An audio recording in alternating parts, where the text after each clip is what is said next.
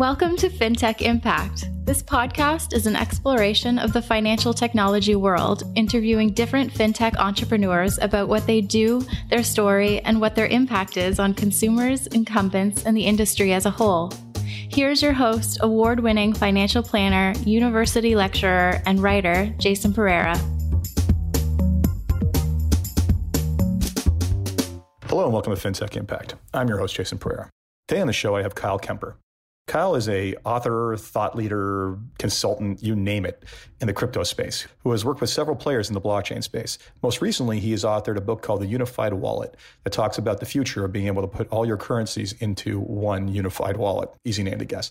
So with that, here's my conversation with Kyle. Hello, Kyle. Hello, Jason.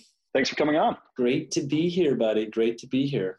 Yes, good to see you again. We met at the IFP conference, which was also an episode of the podcast. Anyone wants to look at that, by all means. But Kyle Kemper is a crypto enthusiast slash author slash thought leader in the space, and we uh, we had a great conversation on stage, and I wanted to basically revisit that and expand on that. So thank you for taking the time. My pleasure. We really had a good. Uh, I thought that was kind of an eye opening morning we had at the Casino de Lac-Leamy. Not not the slots though, but yes. so, Kyle, tell us about you and what it is you do. Sure. So, um, no, I guess since like 2013, I've been, I had my kind of Bitcoin awakening. And then since then, I have been a relentless enthusiast, ambassador, evangelist, student, teacher of this technology and the space. I've worked with a number of exchanges, some social payment platforms. I'm deeply involved with the Blockchain Association of Canada, which used to be called the Bitcoin Alliance of Canada. I advise a number of awesome projects within the space. I like to generally just help people. I attend kind of conferences and events and kind of activations around the world around crypto, but also uh, expanding out beyond that. And most recently, I released a book called The Unified Wallet Unlocking the Digital Golden Age, uh, which is available on Amazon. Uh, which is a um, it's kind of like a visionary i don't know maybe a little bit prophetic piece about what's possible when we when we have a single place to store all of our keys and digital assets and digital funds happy to dive into all that uh, we can definitely do that so before we get there Tell me about your history and how you came to be involved in the crypto sphere.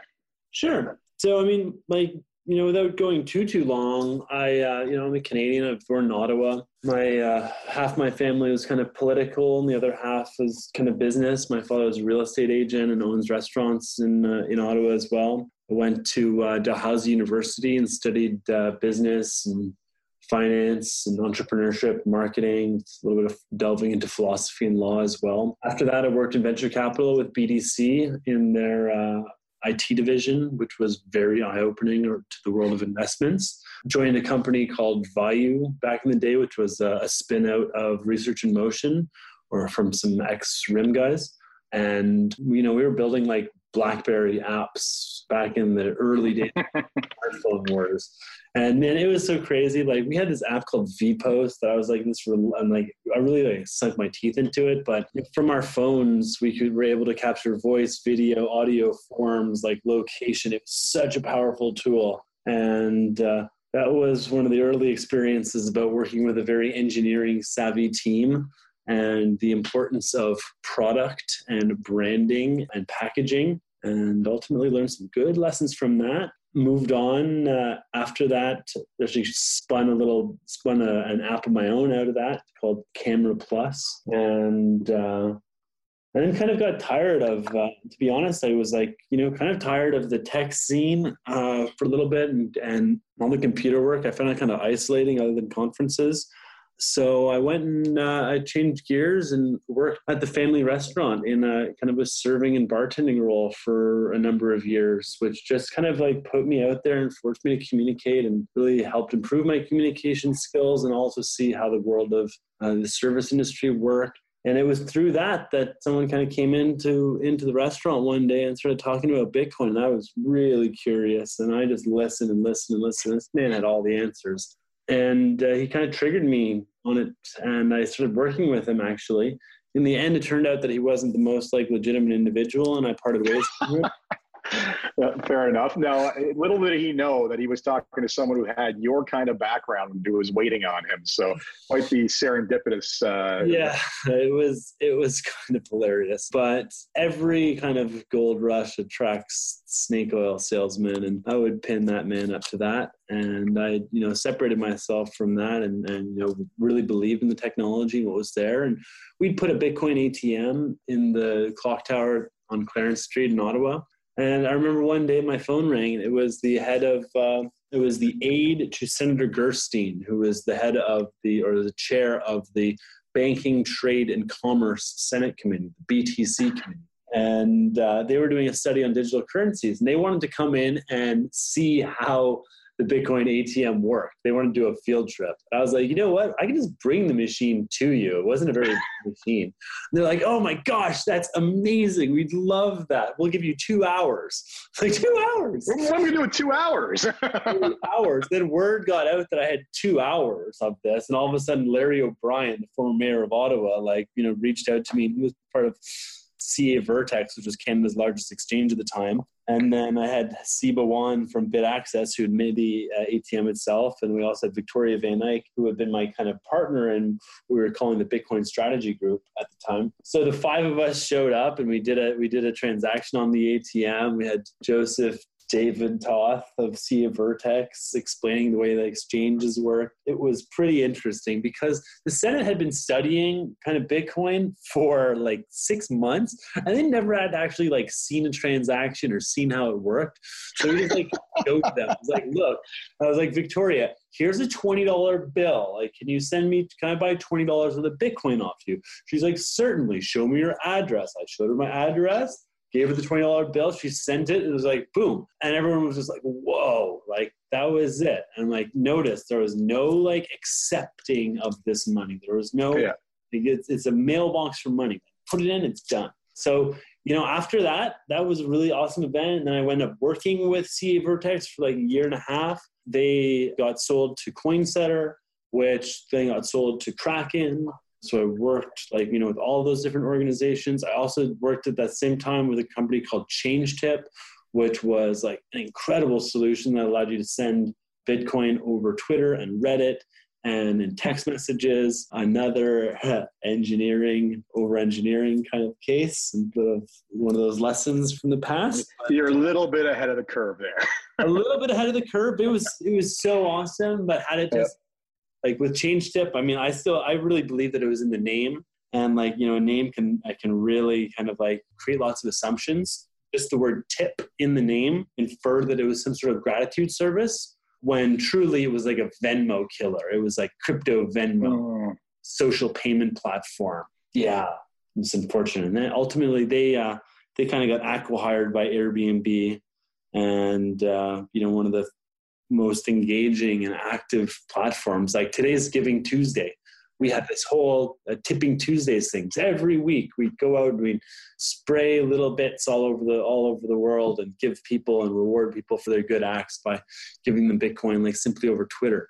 There was the uh, you know, there was the Nepal earthquake. We raised like I think like something like nine thousand dollars, which at the time was like twenty six Bitcoin for the Red Cross, because someone at Red Cross had set up their account. It was super easy. It was super. Fantastic. And then I don't know, just being around and being kind of like you know present and listening and active. I've been advising a bunch of companies and. One company that I'm really fond of is called Data Wallet, based in New York, and we're looking to like allow individuals to basically take, reclaim control of their data and earn from it without exposing it, which is really interesting. Mm. So that's interesting. So you're talking about some sort of big data play that monetizes at the individual's ownership level versus at the aggregator. Indeed, and reclaim. that's a dream. So, so tapping into all your different sources because they're disparate and becoming mm-hmm. an aggregator, and then applying like AI and deep learning on your own data to build out really strong profiles and then like you know you can be directly kind of compensated for your data or incentivized for it. So, so instead, of faith, instead of Facebook and Google reaping the benefits of it, the individual who's providing that data actually has control over it and monetizes it themselves. Exactly. And it just adds the individual into this paradigm. Like to date, it's always been like uh, the AdSense, AdWords, and then the kind of the buyer. And like that you know equation but now we're able to put the individual into the so like i really believe like we are we operate in a world where is a fair degree of like technology welfare. Like if you think about like facebook is free. Like you know google is free. Yep. and ultimately like there's back end ways that we, we are they're able to earn off these these solutions. Um, yeah, free, free is a notion, right? I mean, at the end of the day, it's not free. We are giving up something of value that is of little perceived value to the individual, but of huge perceived value, of huge monetary value to these companies, right?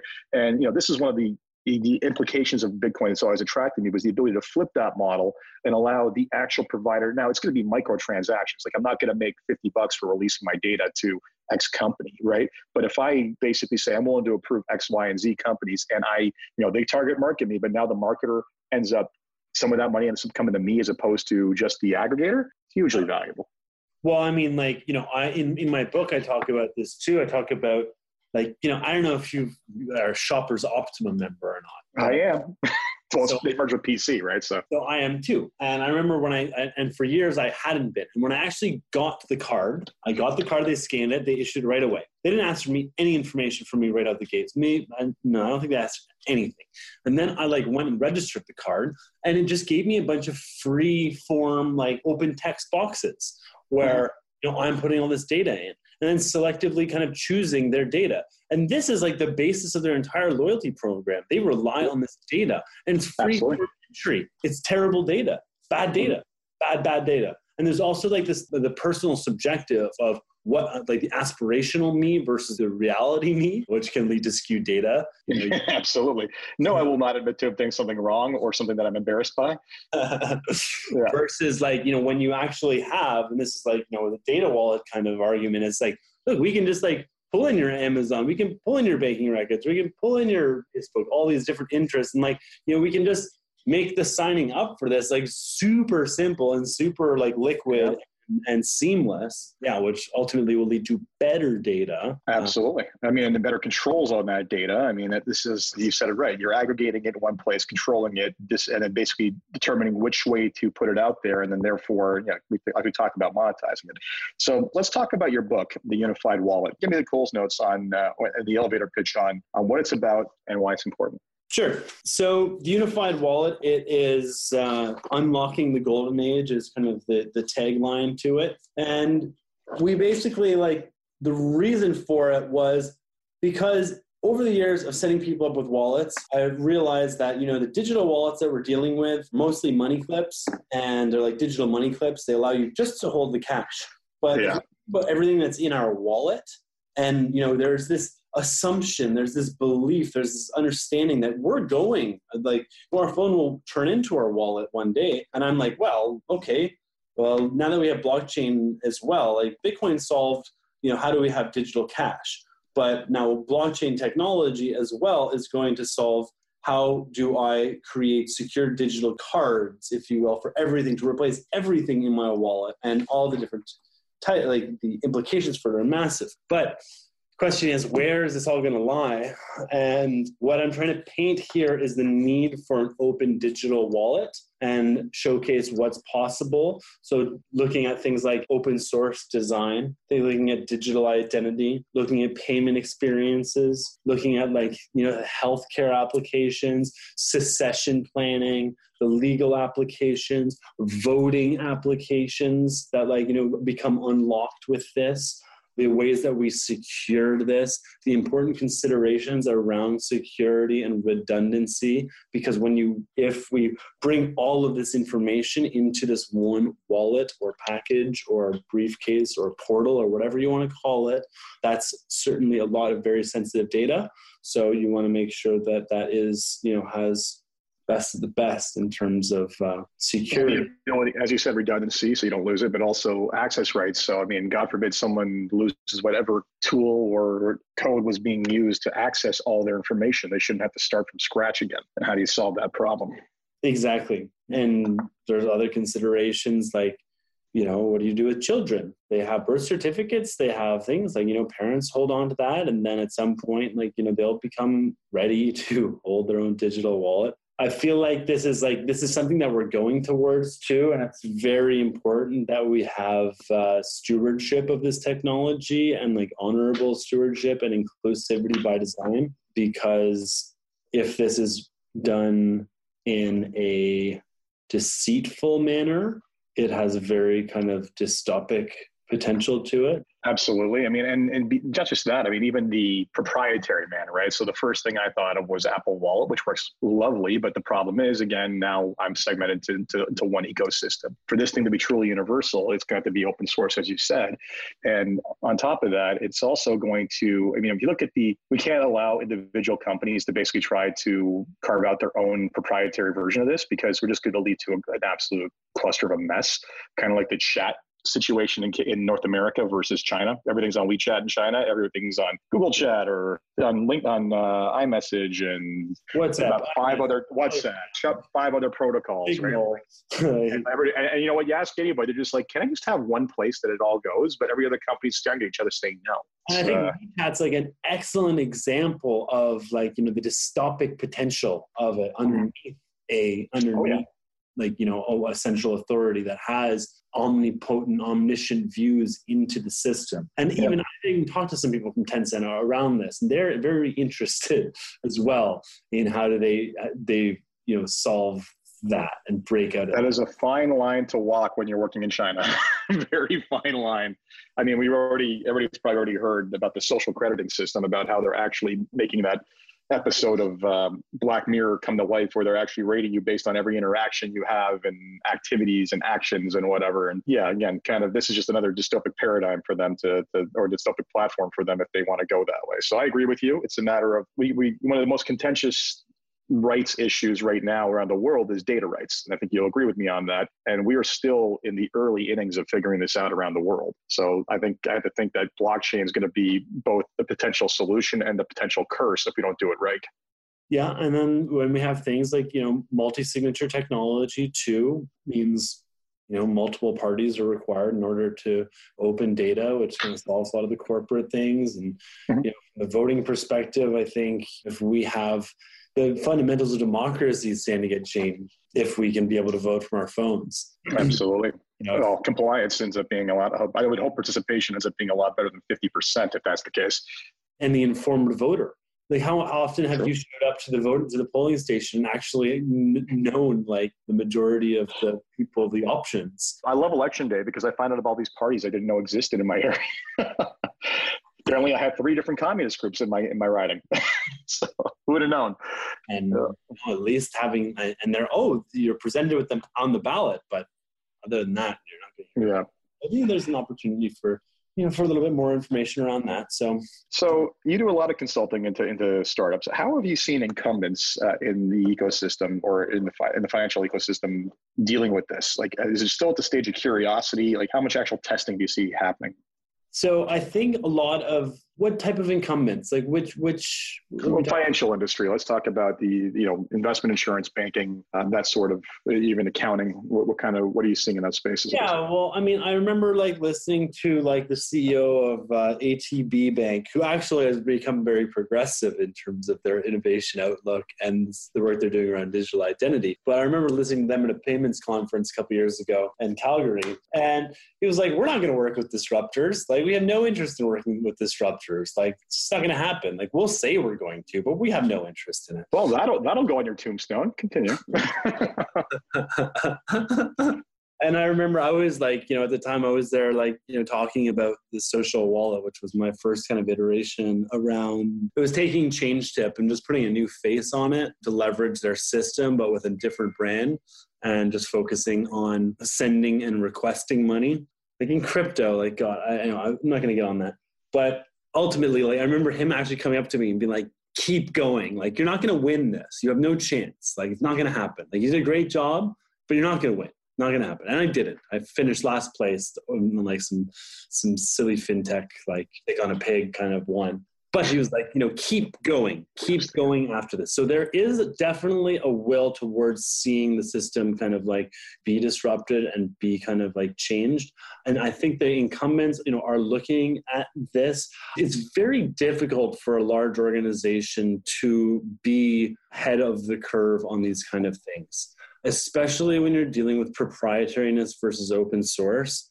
Like, you know, the the I was listening to someone from RBC at this event, like, and he was like, "We have are assembling a team of blockchain masters to help make the RBC the leading financial institution in the metaverse." I'm like, "All right, sure, dude." It's like you, in my opinion, what you guys are doing is you're paying a bunch of blockchain developers huge salaries, and they're yep. going to half-ass it during the days and then at night they're going to be coding Bitcoin. What they really care about. Yeah. They're going to be working on the open source, and that's the difference between the open source kind of community community projects versus proprietary ones. Like, sure, they're going to have to pay every single person as much as they can to get in there, but ultimately like what like so what are you going to do you're going to put the rbc like internal ledger on a blockchain like okay that's great but why don't you talk to the banking association of canada and why don't you all no no no they don't want to give up their proprietary yeah know their, their, their vision every institution's vision to date has been very proprietary they don't want to open up for various reasons because if, if, you, if there's an open central repository new disruptors can easily come into the space and have the same kind of data access they do, right? Well, so, exactly. and that's why right? that the banks don't need, like Canadian banks have been like fighting tooth and nail to stop API access towards their solutions. In oh, Europe, I'm well aware. Yeah. In Europe, it's mandated. It's like required, and there's hacks. I mean, and and and you know, you're seeing it. Like you know, one of the companies, my friend Gerardo Trevino, he runs a, a, company called Paybook. And so he basically aggregates a whole bunch of different financial sources towards creating like the potential for radical transparency he had a senator in or a congressman in Mexico go like radically transparent and like you know broadcast all like you know very like you know corrupt potentially um, oh boy. You know, district. He went radically transparent and like just disclosed everything because he believes in like you know fixing the problems. But the way that these guys are doing it is they're just like you know they're kind of they're using scripts in a way that are are like logging in on your behalf to these sites to go pull information from them because the banks aren't giving you API access. Yeah, and the, the ridiculous thing about that is it's actually a less secure way of doing things. It's actually a more cumbersome way of doing things for everybody involved, a worse experience for everybody involved. I mean, I've, I've been on mint.com for God knows how long, since before they even came to Canada. And every time a Canadian bank moves a box to break the link and the access to that, the Twitter sphere goes nuts with everybody threatening to leave that bank. And it's like, do you think that these little games you're playing with us in terms of redesigning your website to make it harder, or recently the big play in Canada has been pushing out two factor authentication, which, by the way, I believe in and it should be. But the problem is they're doing it for the wrong reason. They're doing it to create an obstacle, not for actual protection because they want to stop all these data scrapes. But the true, the true hypocrisy of it all is they turn around and offer data aggregation themselves. So it's okay as long as you give it to us. But if you take it and put it anywhere else, you avoid your fraud protection. Like, give me a break. Yeah. the, the, joys of living in Canada. What can I say? Well, and, um, I, and, I, just want like, you know, from, from like the wallet perspective, you know, I was talking to some of the bankers about this as well. It was like, you are all trying, you guys want to be the wallet. Okay. You got Apple wanting to be the wallet, but now you want to be the wallet for everything too and like you look what SecureKey is doing, like you know, on the like triple blind kind of like collaboration between the banks and the government. Like it's, it's interesting, but it's like you know, again, it's giving these guys a lot of credo and a lot of power.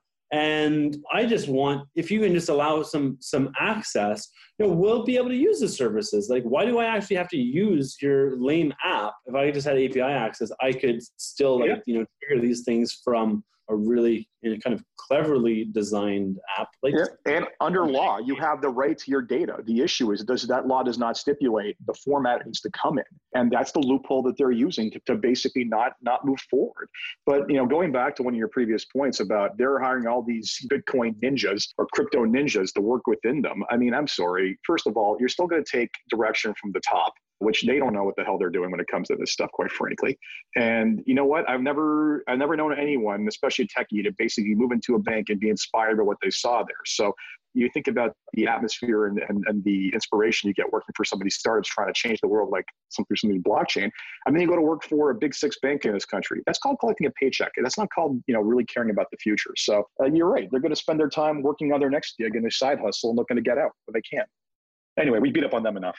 So while we're having this conversation, we've seen a price drop in crypto sphere altogether. And we're talking when Bitcoin is now actually a sub 4,000 US. You and I are, I think, of the same mind on this. Share your thoughts in general about this drop off and the future in general. If years ago when I got in, Bitcoin was, I remember selling a, a, an iPhone case for half a Bitcoin uh, back in the day that was pretty exceptional. We go through these kind of these ebbs and these flows, and you know we saw like you know some massive linear growth and, and this kind of pullback. It hurts, I guess you could say, but I think it's just necessary in, in order for kind of the next movement kind of shakes shakes things out a little bit. It's an excellent time right now to be getting in. Like a lot of people, it's so funny you know, when it's at twenty thousand dollars, when it was at twenty thousand dollars a coin, everybody was rushing to try and get in. Like, oh no, we're not there.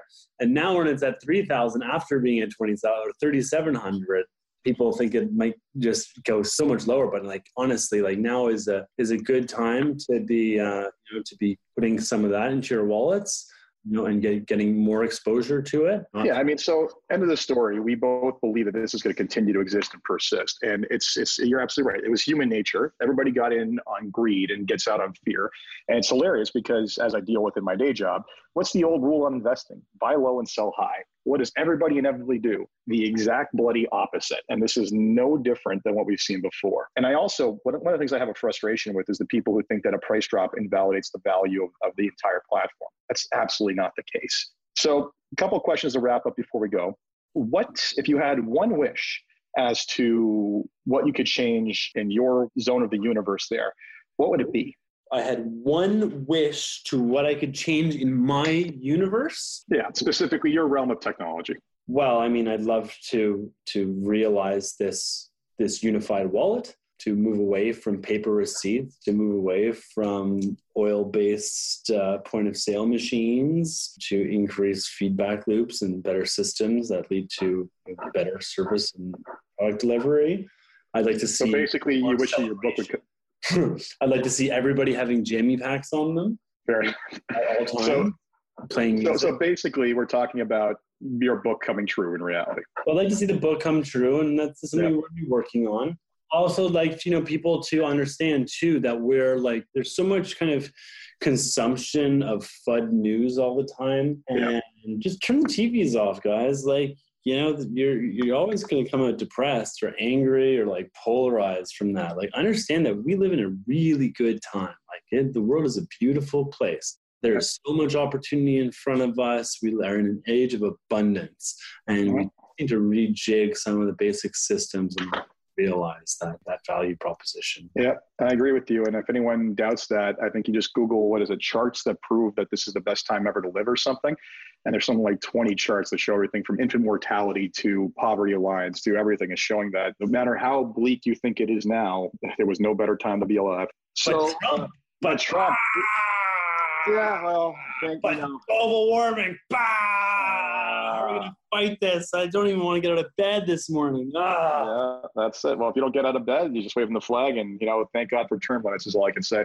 Ah. Um, so what do you think the biggest challenges facing the blockchain community are in general at this point? Insidious agents the infinite number of scams that can be run in any one space. Yes. The scams, like, you know, the fact that there's a lot of brilliant people in this have been dedicating a lot of, you know, positive attention and that, you know, potentially the allure of deceit and dishonesty might like you know might come up and people start scamming. Like yesterday a friend sent me this message being like do you know about this wallet? I think my friend lost about $20000 lost all their crypto because of this like sketchy tether wallet. I was like oh man.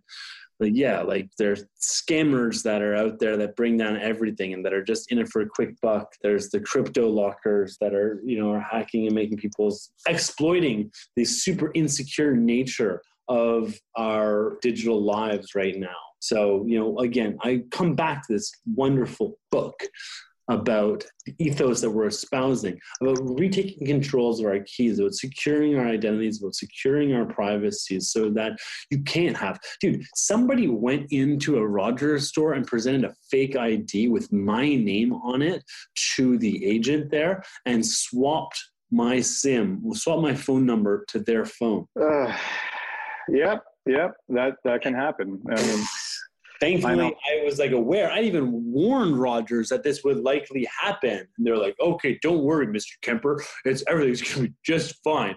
Like, yes, no. IA sitting in a call center and God knows where is going to make sure that every frontline sales agent knows to watch out for this scam. Or some homie like a buddy who works at the on the front. There's a frontline soldier at a Rogers store, and goodness gracious, know where where it was, but he's he's been corrupted and like, yeah, okay, let's do this. oh yeah, no, that's that that's the other part. Yeah.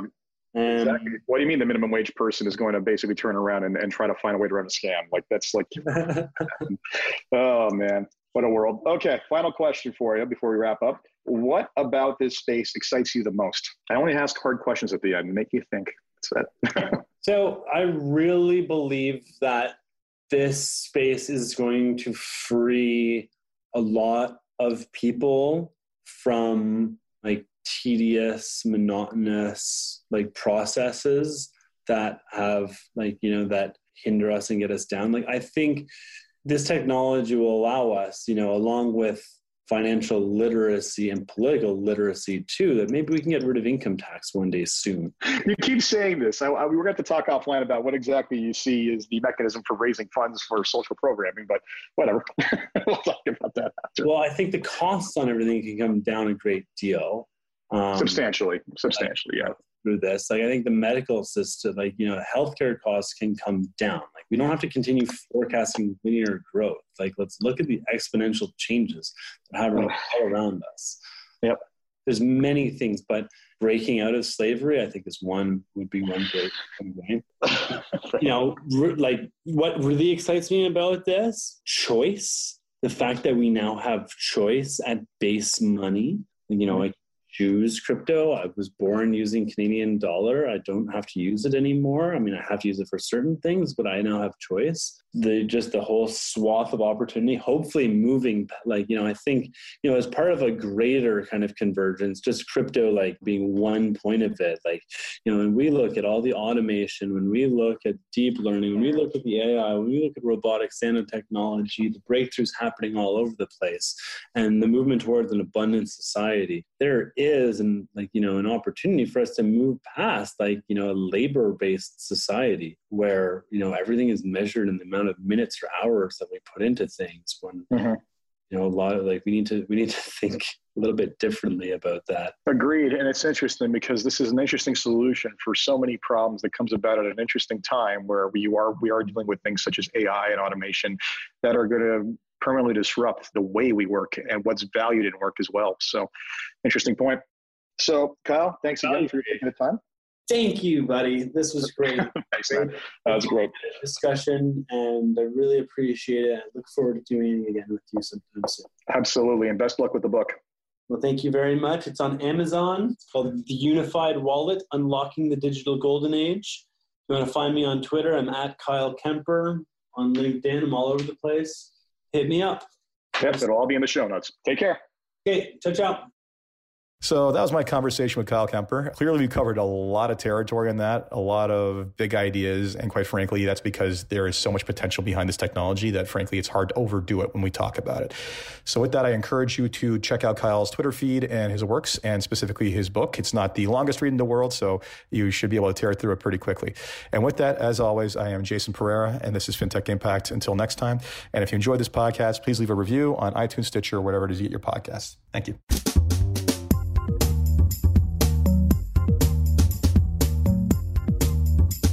This podcast was brought to you by Woodgate Financial, an award winning financial planning firm catering to high net worth individuals and their families. To learn more, go to woodgate.com. You can subscribe to this podcast on iTunes, Stitcher, and Google Play, or find more episodes at fintechimpact.co.